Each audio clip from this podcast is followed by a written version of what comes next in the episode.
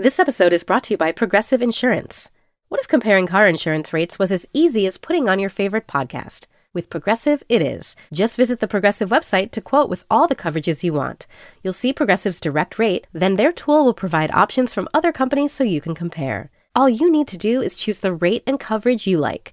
Quote today at progressive.com to join the over 28 million drivers who trust Progressive. Progressive Casualty Insurance Company and affiliates. Comparison rates not available in all states or situations. Prices vary based on how you buy. Listener supported. WNYC Studios. Hey, Lulu here. Whether we are romping through science, music, politics, technology, or feelings, we seek to leave you seeing the world anew. Radiolab adventures right on the edge of what we think we know wherever you get podcasts. This is the New Yorker Radio Hour, a co production of WNYC Studios and The New Yorker. This is the New Yorker Radio Hour. I'm David Remnick. In recent years, Jonathan Mitchell has become a crucial figure in the anti abortion movement. He was the architect of Texas's SB 8 legislation, which allows individuals to sue other people for helping to facilitate an abortion, acts like driving a patient to an appointment. The law was novel in how it protected itself from review by the Supreme Court, and some of its opponents have called it state sponsored vigilantism. Today's ruling by the five most conservative justices on the court, the Texas law known as SB 8, which has effectively banned almost all abortions in the state for 101 days, can remain in effect for now. SB 8 empowers private citizens, not government officials, to enforce the abortion ban by bringing private lawsuits. Jonathan Mitchell, who conceived SB 8, is now representing a man seeking millions of dollars in civil damages from friends of his ex wife, who helped her access abortion medication. The women named in the case have countersued. But despite his conservatism and his role in anti abortion politics, Mitchell has something in common with legal thinkers on the left a critique of the Supreme Court and its extraordinary powers. And he has ideas about how to chip some of that power away. Mitchell rarely gives interviews, but he agreed to speak with the New Yorker's legal correspondent, Jeannie Suk Gersen. Jeannie is a professor at Harvard Law School and clerk for Justice David Souter on the Supreme Court. Jonathan, you are perhaps best known now as the architect of SB 8. Can you tell us how you got involved in crafting that legislation? I had a long-standing relationship with Senator Bryan Hughes, who was the Senate author of the Texas Heartbeat Act, and I've advised him on legislation for years, long before we started working on SB 8 together. And we always talk before the beginning of a state legislative session about what he's hoping to accomplish legislatively and what some of my other clients in the state legislature want to do. And they had decided very early on after the 2020 election that they wanted to enact something similar to a ban on abortion after fetal heartbeat, which was similar to what had been passed in other states. But all those other laws that other states had enacted had been tied up in court in response to court challenges from abortion providers. So Senator Hughes asked me if there was a way to craft a ban on abortion after six weeks of pregnancy or so in a way that could possibly withstand a court challenge. And I told him there was a way it could be done, but it had to be drafted very carefully and it would have to be done in a way that would essentially take state officials out of any enforcement role. So there wouldn't be a way for abortion providers to bring a pre-enforcement challenge to the statute. This was before the Dobbs decision, when Roe was still in That's effect. right. Long before Dobbs. Long before Dobbs. If any of you have watched The Handmaid's Tale or read the book, that's unfortunately where we're living today in Texas. Um, we don't have safe, affordable, accessible abortion rights. Abortion providers say that there are many times in a pregnancy that women don't even know that they're pregnant at six weeks. SB 8 was seen by many people as cleverly or dangerously, depending on your point of view, evading the Supreme Court's decision in Roe versus Wade. Could you explain how SB 8 worked to do that? Yeah, so it's interesting you say the decision in Roe against Wade because so much depends on what you mean by decision. The Texas Heartbeat Act never did anything to evade the actual judgment in Roe in the sense that it did not alter or undercut the decision the Supreme Court rendered between the parties to that litigation. But it certainly undercut the opinion in Roe. And for people who believe in judicial supremacy, that's a widely held belief in our legal culture. It's also widely held in the political culture and certainly in the news media. So, just to pause for a moment, judicial supremacy is the idea that the Supreme Court is the ultimate authority on what the Constitution means. And so, when the Supreme Court says something, then that is tantamount to the constitutional meaning. So, people who respond to SB 8 and view it as a dangerous or subversive tactic are typically those who believe in judicial supremacy. Because you're absolutely right to say that the Texas Heartbeat Act and the way it was drafted undercut the efficacy of the Roe against Wade opinion. But not everyone believes in judicial supremacy. Judicial supremacy is not written into the Constitution. It's a position that has been asserted by the Supreme Court, but it's not in the Constitution itself, and it certainly hasn't been accepted by everyone throughout our nation's history. Many prominent individuals have rejected judicial supremacy, probably most famously as Abraham Lincoln, in response to the Dred Scott decision. And it's almost reached the point where people treat judicial supremacy as axiomatic. Certainly, judges, I think, treated as axiomatic. Justice Sotomayor, in her dissents in the Texas Heartbeat Act litigation, treated it as axiomatic. Chief Justice Roberts, in his dissents, I think also treated it as axiomatic. They treated it as something you could just take for granted, and you didn't even need to acknowledge that this was a choice you were making, let alone a choice that needed to be defended. But what I really want to do is change the habit of thinking where people can just walk into a debate over constitutional law and act as though judicial supremacy is, of course, the way everybody thinks. And we don't even need to acknowledge that this is something that needs to be defended from the outset. Why do you want to undermine judicial supremacy? Because it's not in the Constitution. Why should it be the Supreme Court and not Congress? Why should it be the Supreme Court and not a state legislature that might have a different view on what the Constitution means? And what was nice about the Texas Heartbeat Act was it was able to show I think not just the Supreme Court, but everyone, how a state can structure its laws in a way that can render a constitutional pronouncement of the Supreme Court effectively nugatory because the state can show that it has its own view of the Constitution that differs from the Supreme Court.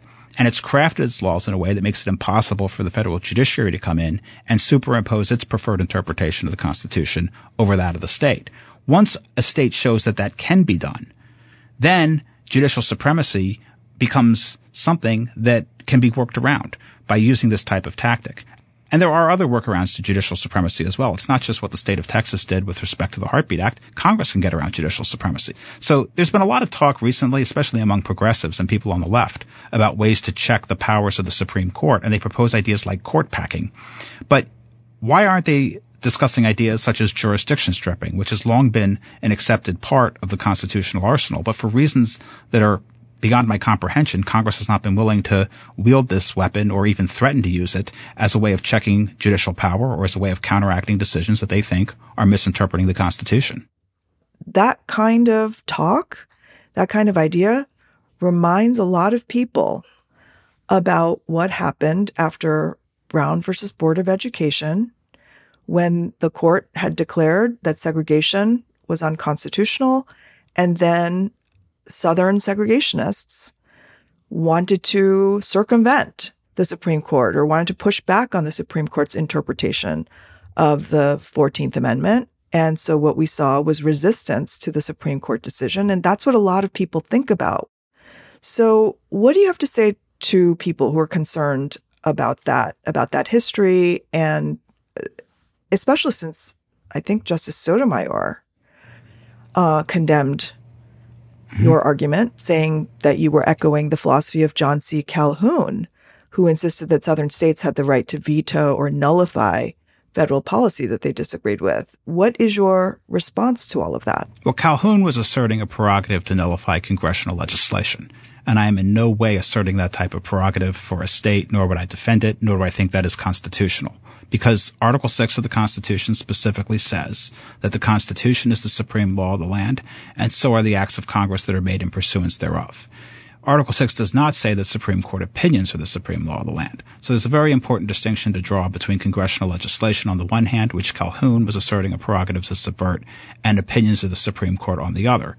Second point is any tool can be misused. You can use a power or a prerogative for good or for evil when the wrong people come to power, they may misuse that or use it for an end that is morally abhorrent or bad or as a matter of policy. And when that happens, we should resist that. We should criticize it. But it doesn't necessarily mean that the tactic itself is illegitimate. Good tactics and lawful tactics can be used for politically nefarious ends or for morally abhorrent ends. That's true of the Supreme Court. It's true of the states. It's true of Congress. It's true of every one of our institutions of government. When it comes to which position is ultimately correct, as a matter of what the Constitution says. The Constitution is simply silent on which institution of our government gets the final word on what the Constitution means. For example, Congress came along and passed the Civil Rights Act of 1964, which abolishes racial segregation in any institution that receives federal funds, including public schools. So Congress came along, backed up the Supreme Court, and put a stop to the resistance. Eisenhower sent troops into Arkansas to put a stop to the resistance. I have today issued an executive order directing the use of troops under federal authority to aid in the execution of federal law at Little Rock, Arkansas.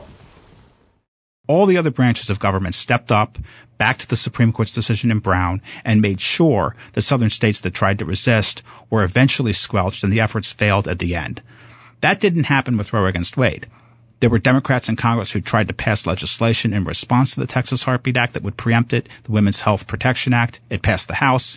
It didn't pass the Senate. If that statute had passed, of course, the Texas Heartbeat Act would be preempted and it wouldn't be in effect today. So there are other ways to push back against states that are abusing this prerogative. In no way am I suggesting that the state of Texas has the final word on what the Constitution means.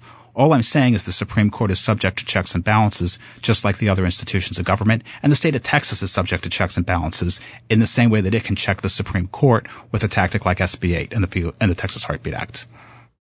You are now representing a client bringing a wrongful death suit in Texas, and your client is suing friends of his former wife for helping her access medication for an abortion. And he's seeking more than a million dollars in damages. Do these anti abortion laws enable legal action as a form of harassment? I don't think they do. There's protections in the law against harassing lawsuits. If you file something for an illegitimate purpose, you can get sanctioned, not just the client, but also the lawyer. In this situation, I don't think it's fair to say he's trying to control his ex-wife. She's already divorced him. And he's also not seeking any type of prospective relief like an injunction. This is simply a backward looking lawsuit over something that's already happened in the past. And he's not even suing his ex-wife. She's not a party to the case and she can't be sued under Texas law. The question is whether Texas law provides for legal relief for the death of an unborn child in the way that it would provide for legal relief in the death of a, of a baby. And Texas has written its laws in a way that makes the killing of a fetus or an unborn child no different from the killing of a baby or a newborn infant. The only difference though is that you can't sue or prosecute the pregnant woman who had the abortion. You could of course sue a mother of a child who kills a newborn infant. So no lawsuits like this were ever brought prior to Dobbs because Roe against Wade would say this is a constitutionally protected right and they would throw the case out of court. With the overruling of Roe, these types of lawsuits will become more prevalent, not just in Texas, but any other state that either bans abortion or that recognizes the unborn child as a person from the moment of conception. For example, you may have situations where the criminal law of a state is not being enforced by a local district attorney. And we've seen many examples in red states where the abortion clinics are located in Democratic controlled cities. And the district attorney in Austin or Houston or Dallas will just say, look, I'm never going to bring any criminal charges against this law. We're going to declare our city essentially uh, a sanctuary for abortion. We won't bring criminal charges against anybody who violates these criminal laws. So come on into our city and have at it. In those type of situations, private civil enforcement can be a way of getting around prosecutors who, for political reasons, just won't bring enforcement actions or criminal prosecutions. For many people who are anti abortion, they would like to see the Supreme Court go further than they did in Dobbs and assert a right to life, a right to fetal life, starting at conception. What do you think of that? Does the court have that power? I don't see any textual support for that in the current version of the Constitution that we have. If they succeed in passing a constitutional amendment to create a fetal right to life, it would be a different story. But right now, if you look at the 14th Amendment and the use of the word person, I'll just give one example. The way seats are currently apportioned in the House of Representatives, it's done according to persons, excluding Indians not taxed. That's what it says in Section 2 of the 14th Amendment. We've never counted unborn children or fetuses or embryos as persons when we allocate seats in the House of Representatives. So the settled understanding of the word person in the Constitution right now seems to be that you only are talking about people who have already been born and not those who have yet to be born. That's a major hurdle, I think, for anyone who's trying to push a fetal personhood argument under our current version of the 14th Amendment. Textualism is a theory of interpretation in which you focus on the plain meaning of the words of a legal document. So, Jonathan, some people think that textualism undermines decades of progress on issues like women's rights or gay rights. What do you say to that? But the Supreme Court's not the only institution that can protect those rights. And if we look at the response to Dobbs, we've seen state legislatures throughout the country take swift and decisive action to buttress access to abortion in a way that goes far beyond what Roe against Wade ever established. And in a way, I think Dobbs galvanized some of these blue states into action in order to further advance the cause of abortion rights. Uh, you also see that on same-sex marriage. Many states have on their own initiative passed legislation to codify same-sex marriage into law in a way that ensures that it won't be reversed. Congress itself passed a statute just last year that guarantees the right to interstate recognition of same-sex marriage. I think you're right, Jeannie, to point to discrete examples like Roe against Wade and Obergefell and maybe Brown against Board of Education, where the Supreme Court has acted boldly to advance the progressive agenda, but the Supreme Court has also done a lot to hinder the progressive agenda, and the political branches have done a whole lot more in these areas than the Supreme Court has. I do think many people on the left still believe in judicial supremacy. I don't think they should, but they do. And they probably would not want to embrace this tactic until the Supreme Court becomes so conservative that they lose faith in judicial supremacy itself. And I don't think we've reached that point yet. The attorney Jonathan Mitchell speaking with the New Yorker's Jeannie Suk Gersen. I'm David Remnick, and that's our program for today. Thanks for listening. I hope you'll join us next time. The New Yorker Radio Hour is a co production of WNYC Studios and The New Yorker. Our theme music was composed and performed by Merrill Garbus of Tune Yards, with additional music by Louis Mitchell. This episode was produced by Max Balton, Brita Green, Adam Howard, Kalalia, David Krasnow, Jeffrey Masters, Louis Mitchell, and Ngofeen Mputubwele, with guidance from Emily Botein and assistance from Mike Kutchman, Michael May, David Gable, and Alejandra Deckett. The New Yorker Radio Hour is supported in part by the Charina Endowment Fund.